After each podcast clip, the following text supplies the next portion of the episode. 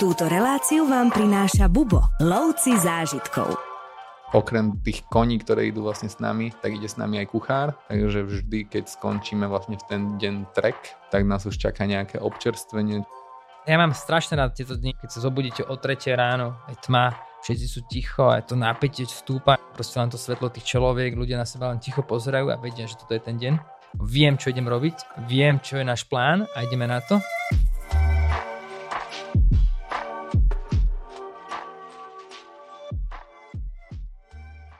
Dneska som si do štúdia pozval dvoch svojich kolegov a hoci každý z nich je v niečom iný, ale majú jednu spoločnú vlastnosť a tá vlastnosť je láska k prírode alebo láska k horám.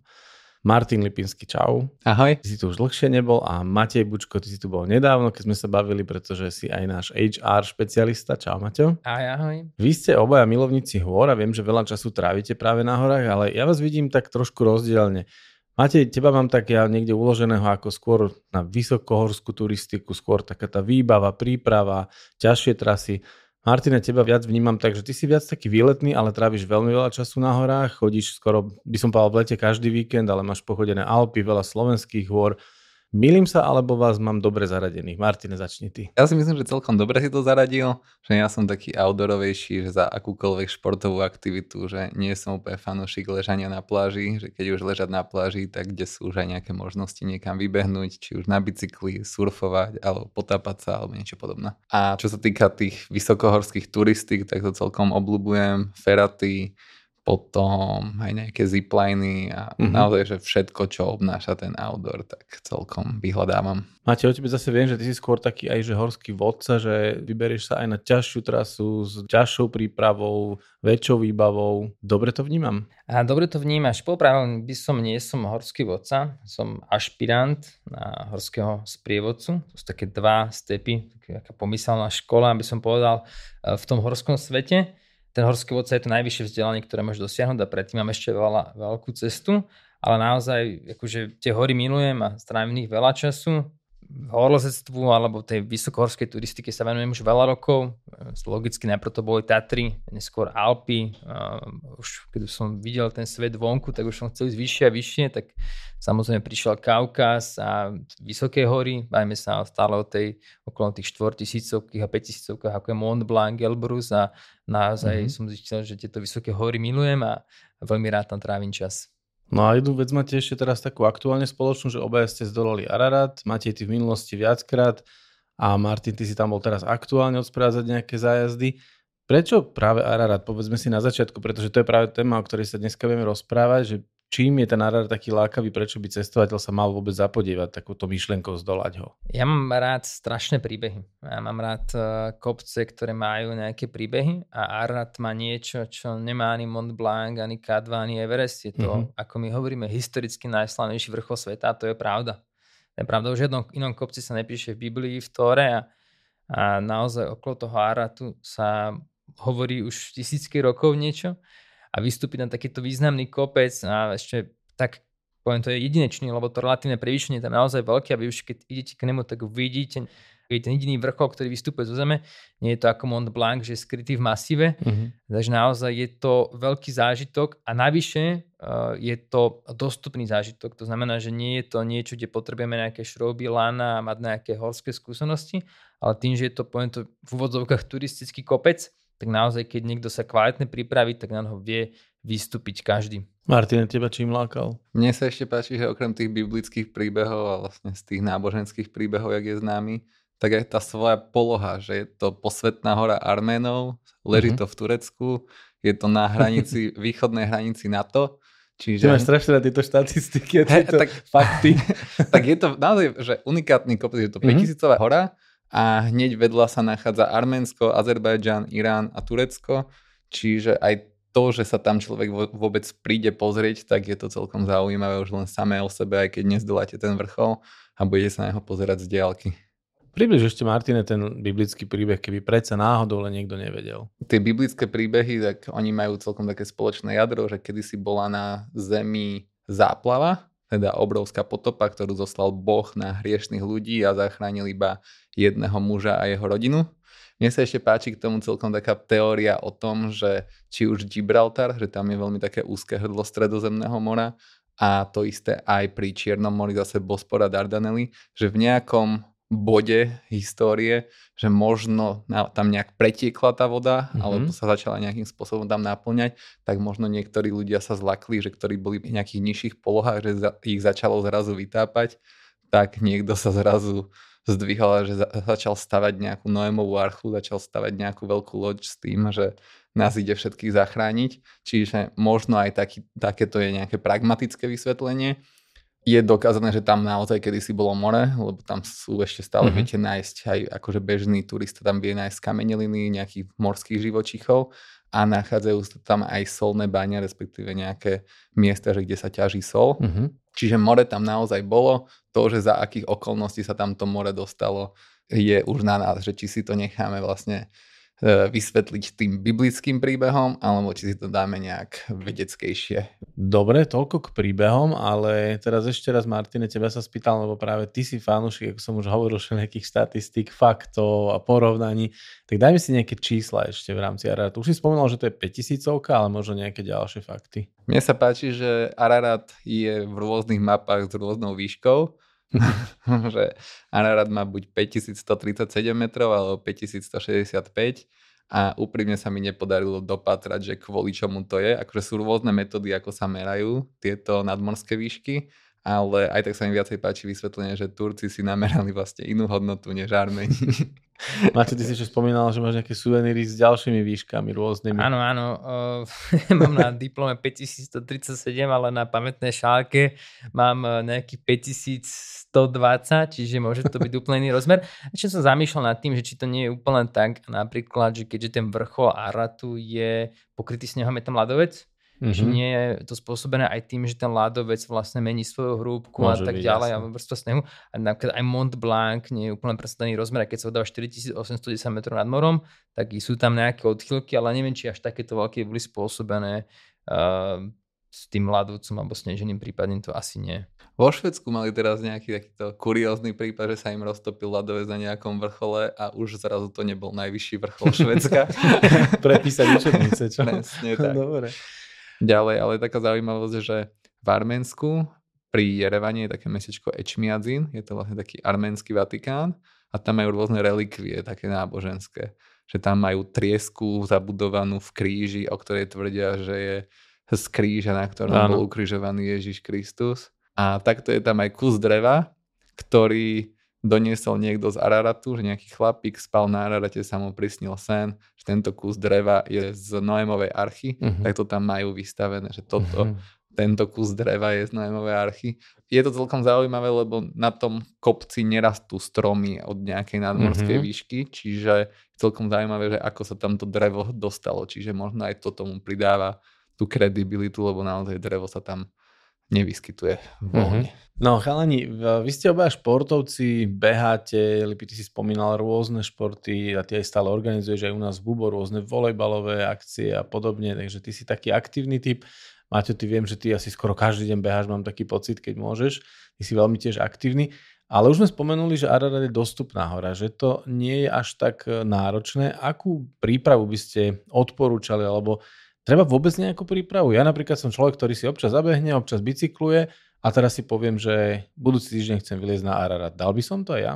Strašne malo ľudí sa ma pýta na to, ako sa správne pripraviť na nejaký, na nejaký horský vrchol, na nejaký Arrad, alebo na nejakú expedíciu, prechod, alebo niečo. Keď niekam vyrazujú, či je dobre posilovať, bicyklovať, alebo že čo je dobre. Ja vždy hovorím to isté, aj keď už som to povedal miliónkrát, ale stále za tým stojím, že najlepší tréning na hory sú hory samotné. Samozrejme, áno. Čiže keď človek ide šlapať na Arrad, tak najlepšie, aby šlapal na vrcholy, ktoré sú mu blízke, či už to to na západu nejaké záruby alebo možno nejaký slávkovský štít, aby naozaj trénoval sám seba, aby trénoval tie nohy a samozrejme tie, tú kondíciu, ale dôležité je trénovať sa aj v rôznych podmienkach. To znamená, áno, idem aj keď prší, áno, mm-hmm. idem aj keď je škaredo, aj keď mm-hmm. fúka, alebo na tej expedície môže byť zlé počasie a tým pádom ja už viem, že som na toto zvyknutý, viem, ako reaguje moja výstroj, viem, koľko váži batoh, keď je mokrý, viem, kde mm-hmm. mi tečie tá Gore-Texová bunda a naozaj, keď som pár dní na tom árate, tak už som pripravený, lebo viem, že už som to zažil niekde inde. Uh-huh. Čiže pre mňa je dôležité trénovať na tých horách. To je podľa mňa najdôležitejšie. Ja osobne tiež trénujem na horách prakticky niekoľkokrát do týždňa, či už chodím behávať, turistikovať alebo prechádzať sa len s so psom a mám ťažký bátoch, tak toto pokladám za takú alfa omegu v príprave na horskú expedíciu. A keď sa pýtam na to, že či aj ty, čo máš robiť, keby si chcel zdolať takýto vrchol, tak jednoznačne by som predtým začal chodiť na hory.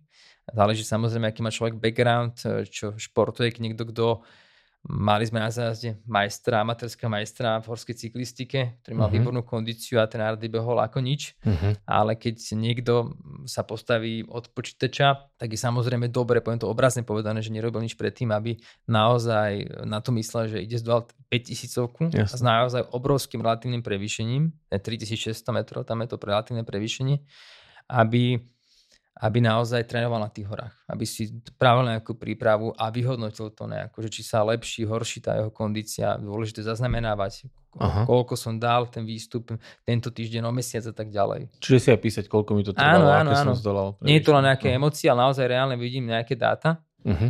Ako ja to osobne mám rád tieto čísla, ale naozaj vidím tam to zlepšenie a to človeka aj tak uh, poteší, že naozaj sa lepší v tej kondícii. Uh-huh.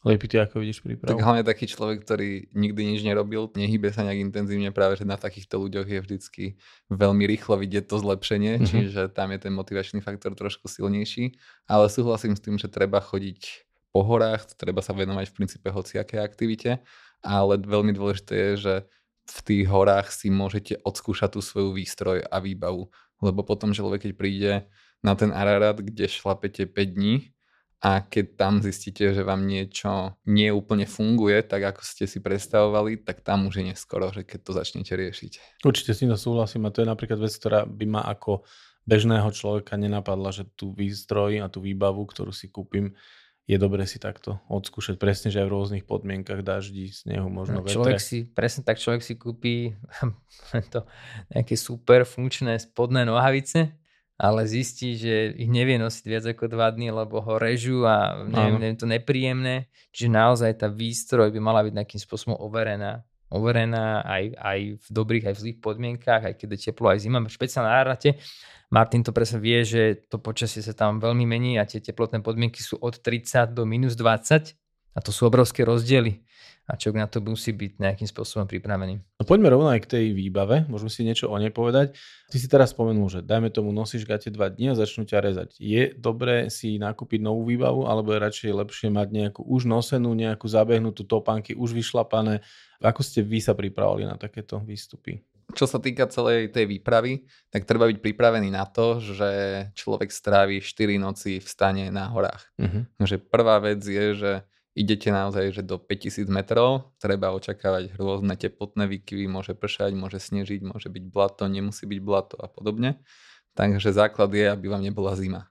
Hej, na to, čo všetko potrebujeme, tak nejakú kvalitnú vetrovku, potrebujete mať nejaké termoprádlo, ideálne je vyskúšané, lebo aby vás nakoniec nejak nerezalo, alebo že ako vlastne bude reagovať, že keď si ho neoperete každý deň potom samozrejme viete si zobrať čisté, ale zase vy sa potrebujete aj nejak uh, zbaliť do určitého objemu, pretože síce my máme najlepší servis pod kopcom, že máme vlastné kone, ale aj tie kone sú nejakým spôsobom limitované, Áno. že neodnesiete si celú obývačku a celú skriňu a podobne, ale že treba to nejakým spôsobom optimalizovať. Základ je, aby vám bolo proste teplo a ideálne je sa vždycky vrstviť v týchto podmienkach, že keď vám bude zase príliš teplo, tak aby ste sa vedeli zhadzovať tie vrstvy a až nájdete to optimum, že kedy vám je vlastne príjemne záleží ešte samozrejme, že či sa vtedy hýbete alebo či sa nehýbete, či už šlapete alebo sa chystáte na noc. Čiže ideálne je práve takéto vrstvenie. Ďalší základ je kvalitný spacák. Tam naozaj tie výkyvy sú obrovské tak aby sa vám náhodou nestalo to, že vám bude príliš zima. Čiže... Ja by som len k tomu spácaku doplnil.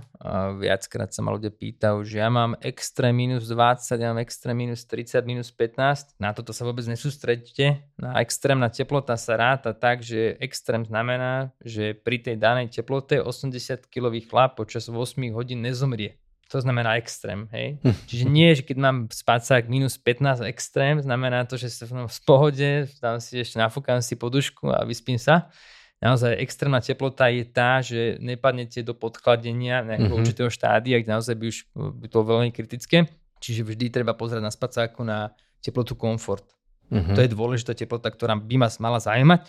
A potom samozrejme sú také aspekty, že či je ten spacák zo syntetiky alebo z papieria, keď to syntetiky a poviem mi, že môj bratranec má 8-ročný spacák, tak syntetika časom stráca svoj teplotný komfort, takže treba mm-hmm. na to tiež myslieť, že aký spacák mám, či je to prírodný perí alebo syntetické vlákno a toto naozaj netreba podcenovať, hlavne nesústrediť sa na tú teplotu extrém, to abs- absolútne treba a, na to ani nepozerať. Ty si minule dával také celkom dobré rady, že ako sa pobaliť do hôr, alebo ako sa hlavne teda obliecť, tie tri základné vrstvy, môžeš to trošku približiť. Áno, také základné vrstvy, ktoré ja používam, ale používajú všeobecne dneska horlesci, tak samozrejme nejaké spodné funkčné prádlo, to záleží, že kto čo používa, niekto používa syntetické vlákno, alebo niekto používa merino, alebo kto je čo komu príjemné. No a, a je flíska, čiže nejaká izolačná stredná vrstva, potom je páperová bunda, a na vrchu je Goratexová, softšelová bunda, teda, alebo nejaký hardshell sa tomu hovorí, čo môže byť Goratex, Sympatex, Event, dneska sú rôzne membrány. A s týmito tromi vecami a prakticky vieme fungovať naozaj non-stop, keď nám je teplo, tak si dáme všetky na seba, keď nám len prší, tak si dáme len, len funkčné tričko a Goratexovú bundu, keď len fúka, tak si dáme len páperku, keď uh, ideme počas streku, tak si dáme len flísku. Čiže vieme to naozaj striedať tie vrstvy a ako taká civulka sa vieme nabalovať a rozbalovať, presne ako Martin povedal, čiže dôležité vrstvenie. Nie je dobré mať jednu hrubú, obrovskú bundu, ktorá je neforemná, váži veľa, nedá sa zbaliť. Treba ísť do ľahkých, kompaktných vecí, ktoré sa dajú naozaj vrstviť a pracovať s tým viacej. Čiže áno, viem to použiť aj na letnú búrku, ale viem to použiť aj, aj keď naozaj som v 5000 a je minus 15 pri hodnej kombinácii týchto vrstiev. Lípi ešte nejaké fintičky, nejaké dobré rady na pobalenie sa na výbavu?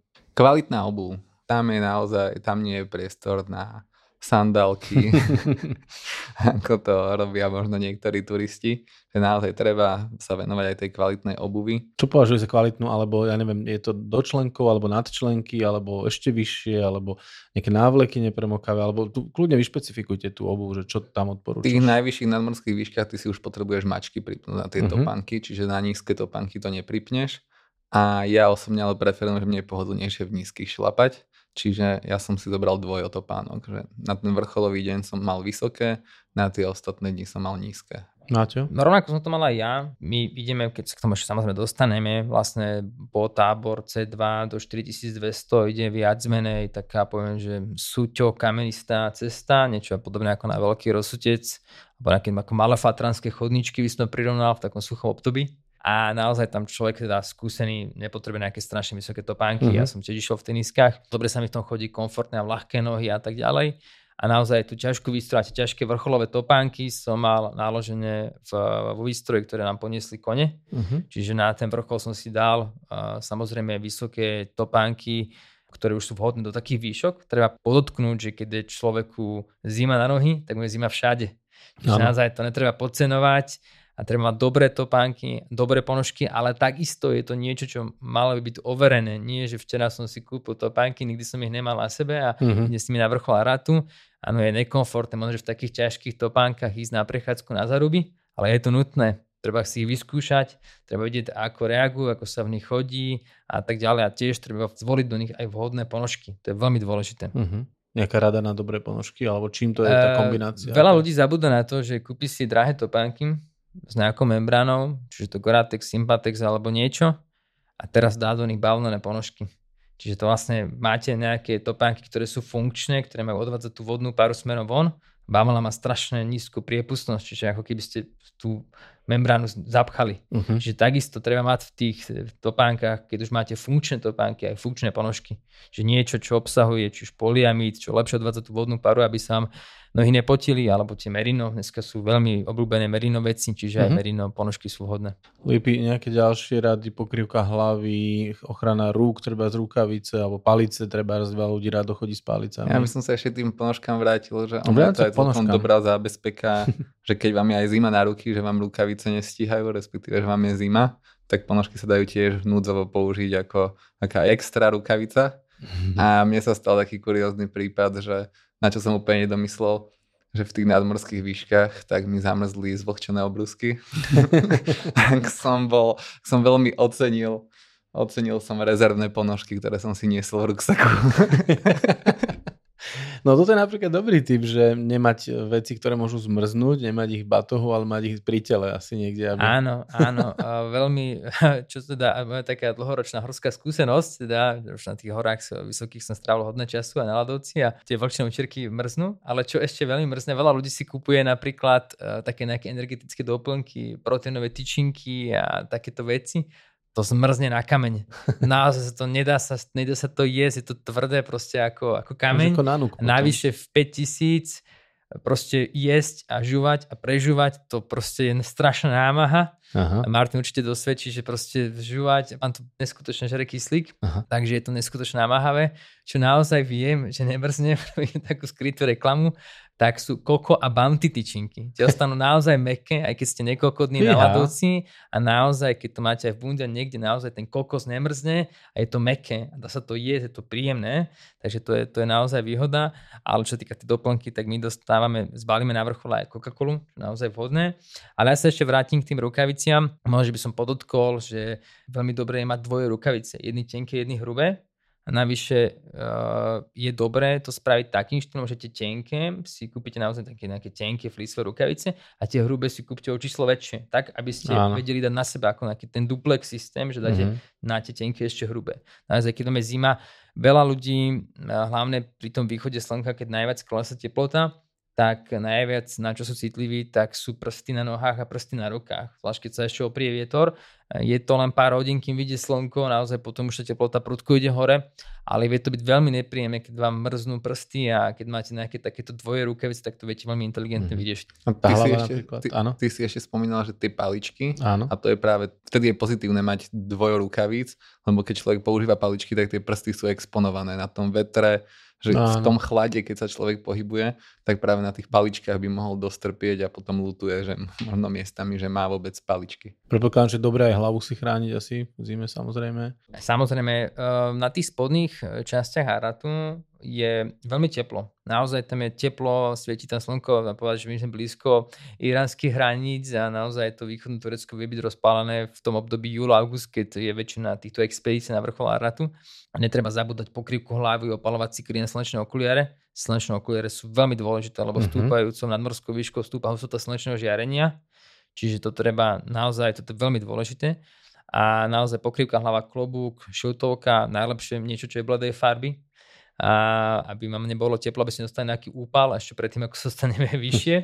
A samozrejme vyššie, tak už je vhodná nejaká čiapka. Není nutnosť nosiť prilby, keďže nie je, je arat lezecký kopec, mm-hmm. ale samozrejme čiapka, niečo na hlavu musí byť. Je dobré mať aj tú vrchnú bundu, že, že tu máte nejaký harč na papierku aj s kapucou. Naozaj, keď sa zdvihne ten vietor, tak tá kapucňa vie veľmi poskytnúť uh, dobrý komfort. Keď sa už bavíme o výbave, akú výbavu musíme mať so sebou vlastnú a aká sa tam treba zdá požičať, alebo je tam aj nejaký servis navyše, že keď niečo niekto nemá alebo má spáca, ktorý je nedostatočný, tak si ho tam vie aj požičať, alebo ako sa treba vybaviť na takúto cestu? My našim klientom slúbujeme najlepší servis pod kopcom, čiže po príchode do destinácie, to je mestečko Dogubejazid na východe Turecka, tak tam si skontrolujeme výstroj a to je posledné miesto, že kde si vedia ľudia buď kúpiť, doku, mm-hmm. dokúpiť tú výstroj alebo nejakým spôsobom vylepšiť, alebo si vnúcovo vedia požičať. Máme tam lokálneho partnera a ten už s nami dlhé roky spolupracuje, čiže niektoré veci nám vie požičať, ale sú veci, ktoré nekúpite ani tam, aby ste zase neboli úplne sklamaní, že všetko ste si chceli zabezpečiť až na mieste. A základ je doniesť si vlastný spacák. Uh-huh. To je naozaj niečo, čo tam na mieste sa veľmi ťažko vybavuje. Uh-huh. A zrejme aj kvôli komfortu je dobre mať asi aj svoj, nie? že nechceš spať v niečom aj požičanom, aj hygienicky. Presne. Akože existujú také vložky do spacáku, ale aj z hygienických dôvodov chceš spať v svojom spacáku. Uh-huh. A čo ešte nejaké rády na výbavu trebárs? My ako náhle pristaneme v tomto nádhernom meste, tak e, dáme si samozrejme chvíľku odbočenok, budeme v výbornom hoteli, priamo v centre, dáme si pivo a oddychneme si, lebo dobrá regenerácia a to, že máme veľa energie, zvyšuje šancu na úspech. Ano. A tak keď si oddychneme, dáme si jedlo, tak ja ešte vždy robím taký check výstroje, čiže naozaj s každým klientom si skontrolujem výstroj, či má to, čo má mať a keď nemá, aby sme to vedeli nejako operatívne riešiť, lebo v meste to ešte vieme riešiť, či už požičovňa, či už to vieme kúpiť, či už naši partnerov, ktorí máme naozaj mm-hmm. výborných, tak to vieme nejakým spôsobom vyriešiť. V 4300 metrov sa naozaj veľmi ťažko rieši, keď zistíme, že nemáme páperovú bundu, rukavice alebo spácak, že naozaj keď prídeme, tak to všetko kontrolujeme a neskôr to balíme a vychádzame na kopec. Už ste viackrát spomenuli servis.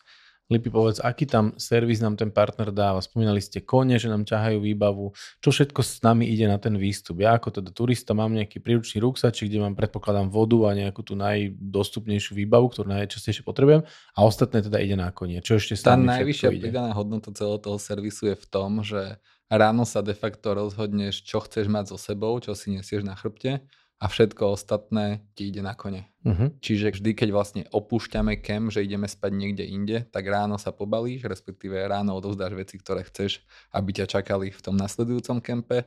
Všetko ostatné, čo chceš mať so sebou na kopci, tak si nesieš na chrbte. A to, čo vlastne nepotrebuješ mať ani na chrbte, ani v tom nasledujúcom kempe, necháš v tom, kde si. Hej, a potom pri ceste uh-huh. naspäť si to vyzdvihneš. Či sa vlastne aj počas cesty zbavuješ výbavy, ktorú vieš, že už Čisto nebudeš... teoreticky áno. Čiže keď to poviem tak, že napríklad, že som dolu a mám veci letné v úvodzovkách, lebo tam je teplo, tak tie v prvom basecampe môžem nechať, lebo viem, že už ich hore potrebovať nebudem áno. napríklad. Aha. Ale dosť veľa nerozhodných ľudí je takých, že nevedia, že čo majú zobrať, čo nemajú zobrať, takže im potom radšej radím, že radšej nech to všetko vynesú kone a Je tam nejaká kapacita váhová na jednu osobu, trebárs? Nie je to váhová kapacita, skôr uh, prihľadáme na to, že štandardné si ľudia dokážu brať aj do lietadla, takže je to nejaký 20 kg na osobu a viac výstroje podľa mňa mm-hmm. naozaj človek na tých horách nepotrebuje. Jasne, rozumiem. Jedlo, voda, to všetko máme zabezpečené od našho partnera, čiže máme tam výborné jedlo, máme tam výbornú vodu, my nepotrebujeme ťahať žiadne zásoby, ten kemp, náš kemp je už vybavený, je tam generátor, vieme si tam nabiť telefón, je tam nejaká wi nejaká slabšia, samozrejme rátať s tým, kde sme, čiže nejaké núdzové poslanie nejakého messengeru, žiadny, žiadny videokol to nebude, ale vieme sa ozvať minimálne rodine, že sme v poriadku. Čiže ten tábor je vybavený, sú tam stány, čiže náš, to, čo si my ponesieme, alebo to, čo ponesú naše kone, je len kvázi oblečenie obu. Čiže naozaj ten tábor je už vybavený. Aké jedlo môže človek očakávať na tomto výlete alebo na tomto výstupe? No, čo sa týka jedla, že ľudia, ktorí majú nejakú dietu, či už nejakú bezlepkovú alebo niečo podobné, tak prihľadáme aj na to, len to musia nahlásiť včas. Uh-huh. A celkovo tam treba rátať s takou tureckou stravou, že raňajky sú systémom, nazvime to, že švedských stolov, že sú tam nejaké šunky, syry, Turci majú naozaj že množstvo syrov, áno, že oni viem. sú veľmi bohatí na, to bohatá syrová krajina. áno. Potom samozrejme med, to tam nesmie chýbať a všetky tie možné medové sladkosti, to oni veľmi obľúbujú. Potom taký ich tradičný chlieb, čo vyzerá ako taká placka a samozrejme množstvo zeleniny. Čiže raňajky ako v hoteli, doslova? Ako, má to samozrejme trošku rezervy, ale nazvime to tak, že áno, že takmer ako v hoteli. A tým, že si okrem tých koní, ktoré idú vlastne s nami, tak ide s nami aj kuchár. Takže vždy, keď skončíme vlastne v ten deň trek, tak nás už čaká nejaké občerstvenie, či už sú to nejaké oriešky, keksiky, nejaký snack, možno nejaký melón alebo niečo podobné.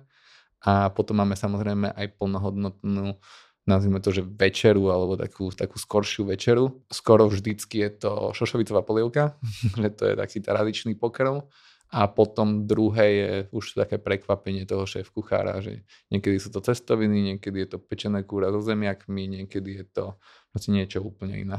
Tá strava veľmi dobrá treba podotknúť, tá strava je fantastická a hlavne prečo ja mám rád túto expedíciu, tak keď to porovnám s nejakými inými výstupmi a inými túrami a expedíciami, je, že naozaj tu človek má ten komfort. Uh-huh. Nezalievam si žiadne sačkové jedlá, nemusím robiť s varičom, prevarovať vodu ako niekde na ľadovci alebo na Sibíri, keď sme boli mesiac, tak sme tam naozaj mesiac pili ľadovcovú vodu a, uh-huh. a takéto veci a je naozaj extrémne veľa práce. Tu naozaj sa ráno zobudím a je o nás postarané. Idem do spoločenského stanu, dám si kávu, dám si čaj, dám si ranejky idem na aklimatizačnú túru, dostanem lunch paket, ktorý obsahuje nejaké ovocie, nejaké pečivo a tak ďalej. Mm-hmm. Vrátim sa z turistiky, čaká ma vždy nejaká desiata, že oriešky, ovocie a večera je to veľmi chutné, veľmi dobré, je o nás vždy postarané, vždy máme to, čo potrebujeme počas celého pobytu na horách. Človek nemusí na nič myslieť. Uh-huh. A je tam toho dostatok. Z nejakej osobnej skúsenosti viem, že v týchto nadmorských výškach je vhodné možno, že doplňať aj tie rýchle cukry. Keď človek šlape v nejakých 5000, tak tú energiu mu skôr dodá nejaký kus čokolády, banán ako nejaká slanina naozaj môže spôsobiť aj nejaké žaldočné problémy, mm-hmm. lebo tým tlakom, ako sa mení, tak samozrejme nie je to len o hlave, ale tlačí to aj na čreva. Čiže my máme tieto takéto lunch pakety, kde dostávame kde aj ovocie, ale na ten vrcholový útok, ako som spomínal, tak do tohoto lunch paketu dávame aj Coca-Colu, čo je super, lebo naozaj človek si načne tú kolu, dá si, vypije si, opukuje mu to ten žalúdok, sú to rýchle cukry a naozaj to dodá tú správnu energiu, hlavne nie je tam tá, to, že práca s tým prežúvaním, Aha. ale naozaj to len vypije. Ale áno, počas celého pobytu je o nás fantasticky postarané a kurdi sú výborní kuchári. Ako vyzerá hygiena napríklad na takomto výstupe? To znamená, myslím tým aj nejak umyť sa, ale napríklad aj toalety. V základnom tábore alebo v tom tábore C1 by som nazval, máme toalety, veľmi pekné, drevené, čisté kadibudky, tá hygiena tam je slušná, je tam tečúca voda, vieme sa umyť, je tam potok, sú tam sprchy. Samozrejme treba rátať s tým, že tá sprcha je chladnejšia. Nie je to úplne, že vykúrená voda na 30 stupňov, ale prípadne tam aj potok, kde sa dá ovlažiť. A takto je vybavený základný tábor. Ten základný tábor je vybavený fantasticky, lebo vieme, že čím lepší človek má komfort, tým lepšie sa cíti, čím lepšie sa cíti, lepšie sa vyspíme a viac energie. Jasne. Čiže to je naozaj logic, logika. Jasne. Tábor C2 je už samozrejme vyššie. 4200 metrov, už to je nejaká výška naozaj. Sme tesne pod vrcholom Mont Blancu, by som povedal. Je to skalné rebro Araratu, kde už tie podmienky sú naozaj horšie. Je tam voda, ale už je to trošku náročnejšie aj s tou hygienou, čiže treba rátať s tým, že keď idem na toaletu, tak idem niekde za nejakou skalou a tak ďalej, ale s tým treba rátať, proste idem na vysoký kopec. Jasne. Takže nemôžem rátať s tým, že som v nejakom hoteli, ten hotel si užijem a tú sprchu, keď sa vrátim dole. No tak, aby sa zase ľudia nevystrašili, že v tom hornom tábore sú relatívne dosť krátko, že oni prídu po obede a v noci sa potom začína šlapať už na vrchol. Mm-hmm a okolo obeda sú už zase, zase v tom nižšom tábore, kde už je, sú všetky sociálne zariadenia použiteľnejšie. Takže kto si to správne časovo navrhne, tak sa nemusí, nemusí vôbec báť. Dobre chalani, predtým ešte predstavíme v rýchlosti tú trasu, lebo vy už ste veľa o nej aj povedali, o tom samotnom výstupe. Predtým, než si zhrnieme ten výstup samotný, ešte sú nejaké dobré rady, typy, alebo tie, ako si hovoril o tých vreckovkách, niečo takéto, na čo si dať pozor, alebo na čo sa pripraviť vopred? Mňa strašne fascinovalo to, že ako na nás, teda na mňa vplývala tá nadmorská výška. Neviem, či si videl film Interstellar. Áno. Že kde prišli na nejakú planétu a mali že tento manéver náš stal teraz 22 rokov. Mm-hmm. Že ty naozaj potrebuješ šlapať pomaličky celý čas, kvôli tomu, že jedno pobehnutie aj 3-4 metre, ty potom rozdýchávaš 15 minút. Uh-huh. Čiže keď máte nejakú spoločnú pauzu a ty zaostaneš, že si chceš ešte niečo vybrať z ruksaku alebo niečo ešte vložiť do ruksaku a partia odišla nejakých 20-30 metrov, ty ich vidíš, ale reálne ich dobiehaš 15-20 hm. minút, hej? Alebo až kým sa nerozhodnú, že zastavia a počkajú na teba, uh-huh. alebo keď pobehneš, tak naozaj potom lutuješ to rozhodnutie, že si zrýchlil krok uh-huh. a, a pobehol. A to tempo sa tam drží nejaké spoločné, že ide nejaký líder, ktorý určuje to tempo? Máme alebo... tam vždy svojich horských vodcov a oni celý čas, čo vlastne šlapu s nami, tak odhadujú podľa skupiny. Uh-huh. Samozrejme nemôžu ísť rýchlejšie, než aby niekto nejakým spôsobom nezaostával. Vedia si to bez problémov obhájiť. Keď už sú tie rozdiely príliš veľké, tak tým, že máme tých vodcov dvoch, tak v nejakom prípade sa vedia aj rozdeliť. Uh-huh. Tá nadmorská výška je veľmi zradná. Človek môže byť na kopci veľakrát a 5 krát mu nič není a 6 krát ho to zlomí. A ja som to sám zažil. Som na Mont Blancu dvakrát, prvýkrát mi tam nič nebolo, na vrchole som mohol tancovať a druhýkrát som myslel, že tam odpadnem a skolabujem. Čiže naozaj to vie byť veľmi zradné. Keď človek cíti, že sa, je, je v poriadku, som silný, mladý a to môže byť ešte väčšia zrada, lebo vtedy prirodzene pridám a tak ďalej a vtedy ho to naozaj zlomí. Uh-huh. A mhm. to je na samostatný podcast, možno, že vplyv na dvorský výšky na ľudský organizmus a správna aklimatizácia, o čom máme napísané aj niekoľko kvalitných článkov. Teda Luboš Falner ako doktor písal kvalitné články, ale naozaj netreba to podcenovať, treba na to myslieť a častokrát tí ľudia, ktorí sú pomalší, ktorí šetria tú sílu, tak eh, ten, vo finále, sú vo finále sa cítia lepšie na vrchole. Lebo podľa mňa je aj rozdiel, ako sa cítim hore. Uh-huh. Keď som na vrchole tak, že neviem o sebe a neviem si vytiahnuť telefón a robiť fotografiu a absolútne nevnímam a som taký chodiaci zombie, my tam takýchto ľudí vidíme, uh-huh. tak to podľa mňa nie je cieľ tejto expedície. Cieľ aby sme boli na vrchole, aby sme sa tešili, objímali, aby sme naozaj vnímali a boli s takými triezvými očami očami na tom vrchole a tešili sa. Čiže to je podľa mňa základ a ako Martin spomenul, treba ísť pomaly, netreba sa ponáhľať, treba piť veľmi veľa vody. To je základ, proste piť veľa vody. Keď sa odpočíva, tak sa odpočíva. Uh-huh. Keď sa šlape, tak sa šlape. Žiadne šprinty, žiadne, ja idem ešte do 5000 aklimatizovať, toto väčšinou končí veľmi zle. Uh-huh. To veľké množstvo tekutín, tak to ide ruka v ruke s tým, že v noci musíš si odbehnúť zo stanu, ale fakt sa ti nechce. fakt, že neskutočne sa ti nechce. No a na to už sú tiež nejaké zariadenie, že si vieš v tom stane. Flašu si vieš no, otvoriť napríklad. Necháš tam a ráno to potom vyleješ. No, aj tak sa dá. Áno, na vysokých kopcoch, alebo tam, ja si pamätám, keď som bol na expedícii na Sibíri, tak sme používali nesty má také širšie hrdlo a proste, áno, keď je vonku minus 35 stupňov, tak sa ti naozaj nechce ísť von áno. a na v noci nie je taká zima a a dá sa to bez problémov. Proste, áno, pre správnu aklimatizáciu je pravidlo, moč má byť číri, tým pádom treba piť veľa vody a tým pádom áno, treba chodiť na toaletu. A neviem, čo si tým širším hrdlom chcel povedať, lebo Lipy ten si nosí zavaraninovú flašu.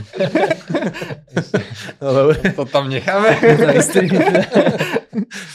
Ja nosím ten rajec s tým cicikom.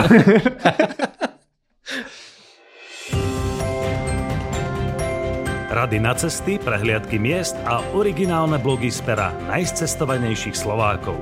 Každý deň nový blog nájdeš v cestovateľskom denníku Bubo. Klikni na bubo.sk lomítko blog. Dobre chalani, myslím, že sme si povedali veľa cenných rád a informácií. Poďme si tak v rýchlosti predstaviť tú trasu. Veľa ste už o tom povedali a tie útržky už tu padli, ale Dobre, priletíme pod Ararat, ubytujeme sa v meste, kedy začíname s výstupom, ako to prebieha. Ubytujeme sa v hoteli a na druhý deň ráno vlastne naložíme spoločné veci, samozrejme nejaký ten poviem to, že depozit alebo tie letiskové oblečenie, to čisté necháme na hoteli, uh-huh. ale všetko to, čo potrebujeme náhoru, tak naložíme a my si necháme vlastne len nejaké ľahké batohy, kde vlastne máme veci na 5 hodinovú turistiku. Veci sa naložia na na auto, ide sa priamo pod Arad do nejakej kurdskej, do kurdskej osady, ktorá je o výške 2200 metrov. Je to posledné miesto, kde môže výjsť auto a tu prebalíme veci, vlastne ťažké veci idú na kone a my pokračujeme peši do tábora C1, ktoré je výšky 3100 metrov, čiže nás čaká približne 1000 metrov, necelých 1000 metrov prevýšenia. Máme na to naozaj čas, niekoľko hodín, nikam sa neponáhľame, po ceste stretávame miestnych pastierov a ako som povedal, ten tábor, tá cesta do toho tábora C1 je možno taký malofatranský chodníček, sem tam nejaký kameň, sú, nejaká tráva, naozaj veľmi pekné a vlastne po ceste vidíme aj samotný vrchol. Taká pohodová turička, nie je to pretek, Treba povedať, mm-hmm. že, že výstup nie je pretek a máme čas, posedíme si, dáme si čaj, porozprávame sa a vlastne prídeme do tábora C1, kde vlastne si urobíme také základné zázemie. Čiže to je prvý deň po prílete. Mm-hmm. Lípy, druhé ráno, ako vyzerá? Samozrejme, deň začneme raňajkami, nejaká osobná hygiena väčšinou okolo 9. pol 10. sme vyrážali. Ten druhý deň je o tom, že to je aklimatizácia, že idete spolu aj s horským vodcom do nadmorskej výšky 4000 a tam strávite hodinku, dve, je to na uvažení toho horského vodcu, mm-hmm. ktorá byť pripravený aj na rôzne výkyvy počasia, že vy tam jednoducho sa musíte aklimatizovať, musíte nadýchať tú nadmorskú výšku doslova a potom sa vraciate späť do kempu, a kde vás už čaká občerstvenie a postupne večera. To je stále C1, Áno. stále si v prvom. Mhm. Áno. Čiže to je ten deň číslo 2 na Ararate. Maťo, deň číslo 3? Následujúci deň zbalíme stany, zbalíme všetko potrebné a mm-hmm. vyrážame do tábora C2 do 4200 metrov. Znova nám ponesú a ťažkú výstroj, čiže nejaké zásoby jedla, vody a stany a spácaky nám ponesú kone a my ideme s tým ľahkým batohom a vyrážame do výšky 4200, čiže čaká nás znova približne 1000 metrov prevýšenie. Už to je trošku možno, že prúčie, už tá, tá, tá hora mierne zdvíha, a naozaj už to človek cíti viac tie prejavy. Tej nadmorskej výške je normálne, že človeka boli hlava, normálne, že mu tločie viac srdce, že sa mu krgá, že to sú normálne prejavy, mierne prejavy, uh-huh. ale ideme pomaly, máme čas, vyrážame, ako Martin povedal, okolo tej 9. po 10 a do toho tábora prejdeme po obede. A prídeme tam, aby sme mali ešte dostatok času na regeneráciu. Snažíme sa tam tráviť čo najviac času, hlavne preto, lebo čím viac času strávime v tej, tom tábore C2, tak tým lepšie prebehne tá aklimatizácia. Relaxujeme, odpočívame, pijeme veľa vody, veľa čaju a snažíme sa veľa regenerovať na to, aby sme mali dostatok energie na druhý deň, lebo na druhý deň nás čaká poviem to deň D, kedy uh-huh. vyrážame podľa podmienok počasia, podľa uh, skupiny, niekedy veľmi skoro ráno medzi 2 a 4 hodinu. Uh-huh. No a prichádza deň D, Lipidajty deň D, ako vyzerá. Je to ten moment, že keď už človek je kvázi taký nervózny z očakávania, niektorým sa spí lepšie, niektorým horšie. Ja väčšinou patrím medzi tých, ktorým sa spí horšie a už sa vyslovene, že tešia, že je to ten deň D, kvôli ktorému sme tam, kvôli ktorému mm-hmm. už tretí deň ideme šlapať a ideme na ten vrchol. Ja mám strašne rád tieto dni, ja som ich zažil extrémne veľa. Proste keď sa zobudíte o 3 ráno, je tma, všetci sú ticho a tam to, to napätie stúpa, ak to vždycky tak si predstavím, že keď hokejisti nastupujú na nejaký zápas alebo nejaký zápasník MMA a ide cez tú uličku, proste ja sa presne takto sústredím ráno o tretej, viem, čo idem robiť, viem, čo je náš plán a ideme na to a mám to strašne rád, proste len to svetlo tých čeloviek, ľudia na seba len ticho pozerajú a vedia, že toto je ten deň. Uh-huh. Dáme si spoločné ránejky, dáme si kávu, dáme si čaj, niečo ľahké. Samozrejme niečo ľahké podotýkam, nie je dobré sa prejesť e, o 4 ráno alebo uh-huh. o 3 ráno, keď idem šlapať do 5000 a stúpame. A stúpame po tom skálnom rebre a hovorím, že toto je to napätie, ktoré ja milujem a ideme spoločne a podporujeme sa ten začiatok je taký dosť prudký. Od tábora C2 to skalné rebro je také prúčie, samozrejme je to tá turistický chodník, nie je to nič lezecké, ale je to, to previčenie tam je vyššie, neskôr sa tak mierne pokladá ten terén. Ráno je teplota dosť nízka, býva okolo minus 15, minus 18 stupňov, je tma,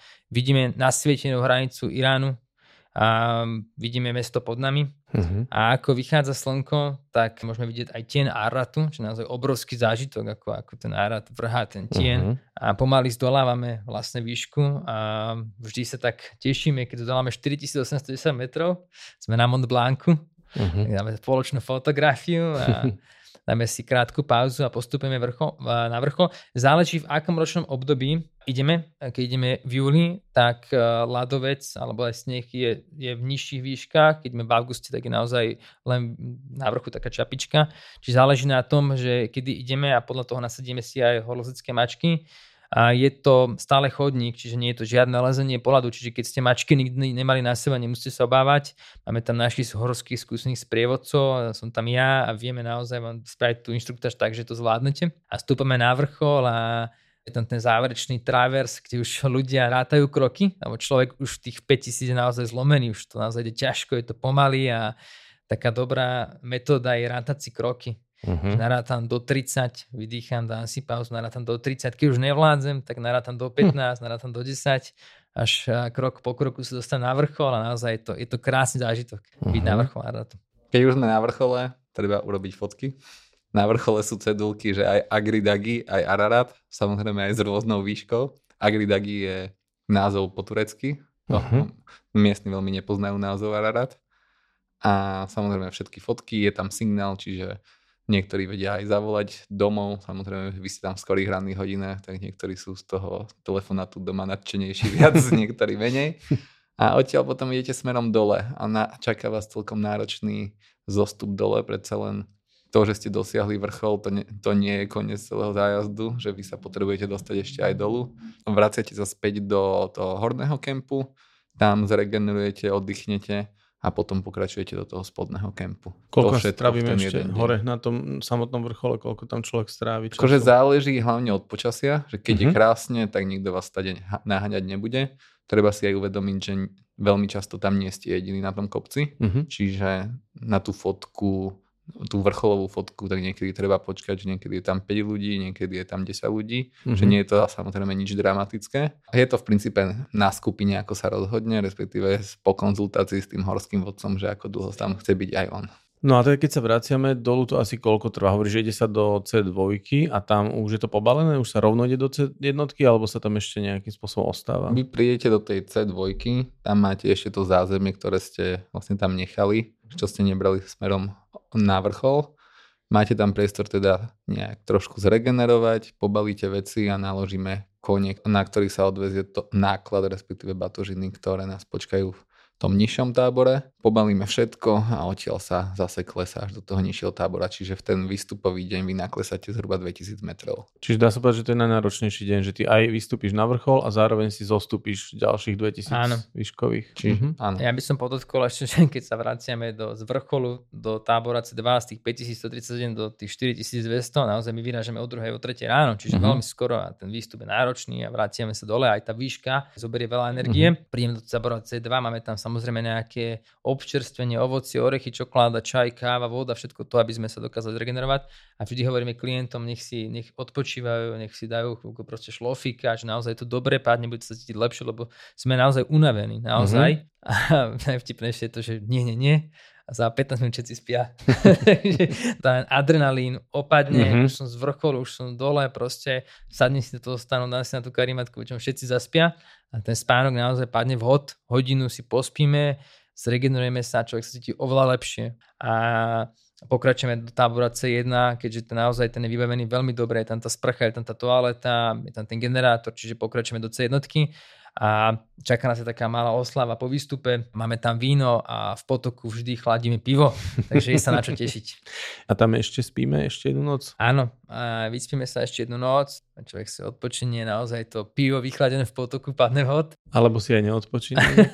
si, áno, áno. A mal som aj takú skupinu, ktorá, ktorá je úplne jedno, že sme špinaví a máme prach všade a proste sme unavení, ale ideme si za to pivo. A budeme doma a potom. potom doma, takže nám sa to dobre padne a teda vyspíme sa, na druhý deň pobalíme tábor a stiahujeme sa späť do kurdskej osady, kde vlastne už čakajú nás auta a odchádzame na hotel do centra mesta. Tam je ďalšia noc? Áno, áno. Samozrejme, že nejaká tá hygiena, sprcha, tešíme sa všetci, teplá voda, wow a tak ďalej. A máme naozaj výborný hotel. Ja musím podotknúť, že ten hotel je najlepší v meste, je tam klimatizácia, je tam všetko, čiže naozaj to je fantázia po výstupe. A... Tak ono zase, keď prídeš z takéhoto kopca, tak hoci aký hotel by si asi pripadal byť luxusný. Ja sa tak teší, zapína, vypínam teplú vodu, že má, proste to, je Užíva si vydobytky civilizácie. Hej, hej, takže... Vypínač na stene. A, taký stroskotanec. takže to sa tešíme a čaká nás večera Máme úžasnú reštauráciu s výhľadom na Arad, kde vlastne si dáme nejaké miestne, miestne jedlá kurdské, o čom by určite rozprávať Tomáš Kubuš, a čo Kurdi majú radi. Mm-hmm. A, a pozeráme na Arad a čaká nás na druhý deň vlastne ešte krásny program, kde si pozrieme historické miesta, ako je vlastne palác Išak Páša. Mm-hmm. Keď niekde propagujú Turecko, tak vždy tam je tento palác. Vždy mm-hmm. tam je to jedno z najfotografovanejších miest vo východnom Turecku. Je to nádherný palác a takisto si pozrieme vlastne aj poviem to, že Noemovú archu, kvázi to, čo sa nazýva Noemová archa. Mm-hmm. Neviem, či Martin, ty by ste to vedel porozprávať trošku viacej. Tak je to skôr taký skalný útvar, o ktorom určitá skupina ľudí verí, že to je práve tá povestná Noémová archa mm-hmm. a je tam to také mini múzeum pritom spravené, že akým spôsobom to objavili, aký prieskum tam prebiehal a na základe mm-hmm. čoho si to vlastne myslia, že sú tam rôzne zábery z toho, ako to sondovali, ako to skenovali rôznymi zariadeniami. A odtiaľ je podľa mňa najkrajší výhľad na Ararat, pretože tým, že to bola obrovitánska sopka, respektíve ešte stále to je sopka, ale už nie je taká aktívna, že naposledy trošku zachrlila pred 200 rokmi, ale už sa v princípe považuje za vyhasnutú, tak tam je naozaj veľmi dobre vidieť, že kde sa zastavila tá láva, uh-huh. respektíve, že kde končí ten čierny kopec, respektíve tá čierna časť, že čo bola vlastne tá láva kedysi tečúca a kde už začína tá bežná kurdská krajina že to je celkom zaujímavé. Vidíte tam aj malý Ararat a uvedomujete si, že ako blízko ste od arménskej hranice, od Azerbajdžanu a od samotného Iránu a tým pádom sa vám tak nejak uzavrie celý tento zájazd, že piatý deň a je to taká celkom slušná rozlúčka s Araratom a s araratským dobrodružstvom. Tieto výhľady, ja som si len tak spomenul, keď som naposledy na Sri Lanke zdolal Adamovú horu, a potom sme sa s priateľkou vracali a keď sme sa unavení, upotení, dobití, otočili a v tej diálke sme zbadali ten obrovský kopec. Keď si to človek uvedomí, že ešte pred 8 hodinami som bol tam na vrchole, tak je to skoro až neuveriteľné. Takže, a to sú presne, ak si ty Matej povedal, že to ťa až taký mráz prejde, že wow, že toto som fakt dal. To sú také momenty, ktoré po tom výstupe naozaj Ale ja, ja, to, ja to mám rád. Ja, ja mám rád, keď som v dobrej reštaurácii pijem chladené pivo a proste som v teple, 30 stupňov a užívam si dobré jedlo a teraz sa pozriem, za diálky vidím Arad a poviem si, že pred 24 minút tu som vezol na vrchole. Áno. A ten kontrast toho je naozaj, presne, akože, presne. že mám tu odmenu za to, zaslúženú, ten, ten zážitok z toho a to všetko proste má to nejakú pridanú hodnotu. Ja sa rád pozerám takto späť na tie vrcholy a, a vnímam to, že to, čo som tam zažil ešte pár hodín dozadu. To je to krásne završenie toho zážitku, keď si potom s tým odstupom pozrieš v nejakom už komforte a tam sa zadíva, že tam som bol len toť pred pár hodinami. To je super. Dobre chalani, tak myslím, že sme celkom pekne opísali tento zájazd. Verím, že sme navnadili aj nejakých cestovateľov na túto horu. Je to inak celkom populárny zájazd u nás a tá úspešnosť je veľmi vysoká. Mali ste vôbec niekoho, kto by nevyšiel? Ja som mal niekoľko výstupov na rad a mal som vždy všetkých na vrchole. Všetci klienti boli na vrchole a bolo to aj tým, že mali sme aj veľmi dobré počasie. Mm-hmm. Na to vyšlo všetko podľa plánov. Aj ten, aj ten program, ktorý máme my na rate, je nejakými rokmi skúsenosťami, že tá aklimatizácia, to postupné stúpanie, to pomalé tempo, to dobré jedlo, tak len prispieva tomu, že tá, tá šanca na, na úspech je, je vyššia. Je to vždy lepšie, máte viac väčšiu šancu, keď idete s ľahkým batohom, ako keby ste si mali všetko ťahať sami a váriť si tam mm-hmm. po mhm. večeroch a prevarať vodu to strašne moc energie vám zožerie a naozaj tým pádom aj klesá šanca na úspech. A to je to, Liby, čo si ty hovoril, že máme tam najlepší servis vôbec. Mňa ešte prekvapilo, že zase z mojich klientov, že dokonca to vyšli aj páni, ktorí mali nad 60 rokov. Mm-hmm. Ja som napríklad ja som mal zabavnú príhodu, mne sa to naozaj na Arate stalo, že som mal na zajazde takých poviem to, pivných gurmánov z Českej republiky. Dobrý chalani, fakt to boli makači, to boli akože športovci a zdatní chlapi a keď sa báli veci, tak sa ma pýtali, že či, či môžu niečo iné naložiť na kone. A ja sa pýtam, že chalani, a čo by ste stali naložiť na kone? Pivo, vole. tak naložili nakoniec pivo, oni si ponesli ťažké veci do tábora C1 a absolútne bez problémov vyniesli každý po 25 kg materiálu a, a my sme mali v tábore C1 150 piv. Čo oni doniesli? čo si oni, čo oni vyniesli. Takže bolo tam veľké seba piva a, a bola dobrá intenzívna oslava po výstupe. Keď po výstupe, tak je dobre. Tak verme, že takáto úspešnosť nám ostane pri výstupe na Ararat a samozrejme aj na ďalšie kopce, ktoré absolvujeme a o tých si môžeme povedať prípadne v budúcnosti, pretože obaja tieto zájazdy aj sprevádzate a môžeme sa niekedy takto stretnúť a povedať si o nejakých ďalších. Myslím, že aj Alpskú peťku, náš taký populárny zájazd okolo Alp ste obaja boli a ja tiež, takže aj o tej si prípadne niekedy môžeme povedať. Každopádne sa budem tešiť, keď sa zase takto stretneme a porozprávame si ďalšie cenné rady a informácie. Ďakujem vám. Ďakujem Martin, budem sa tešiť aj ja. Ďakujeme za pozvanie.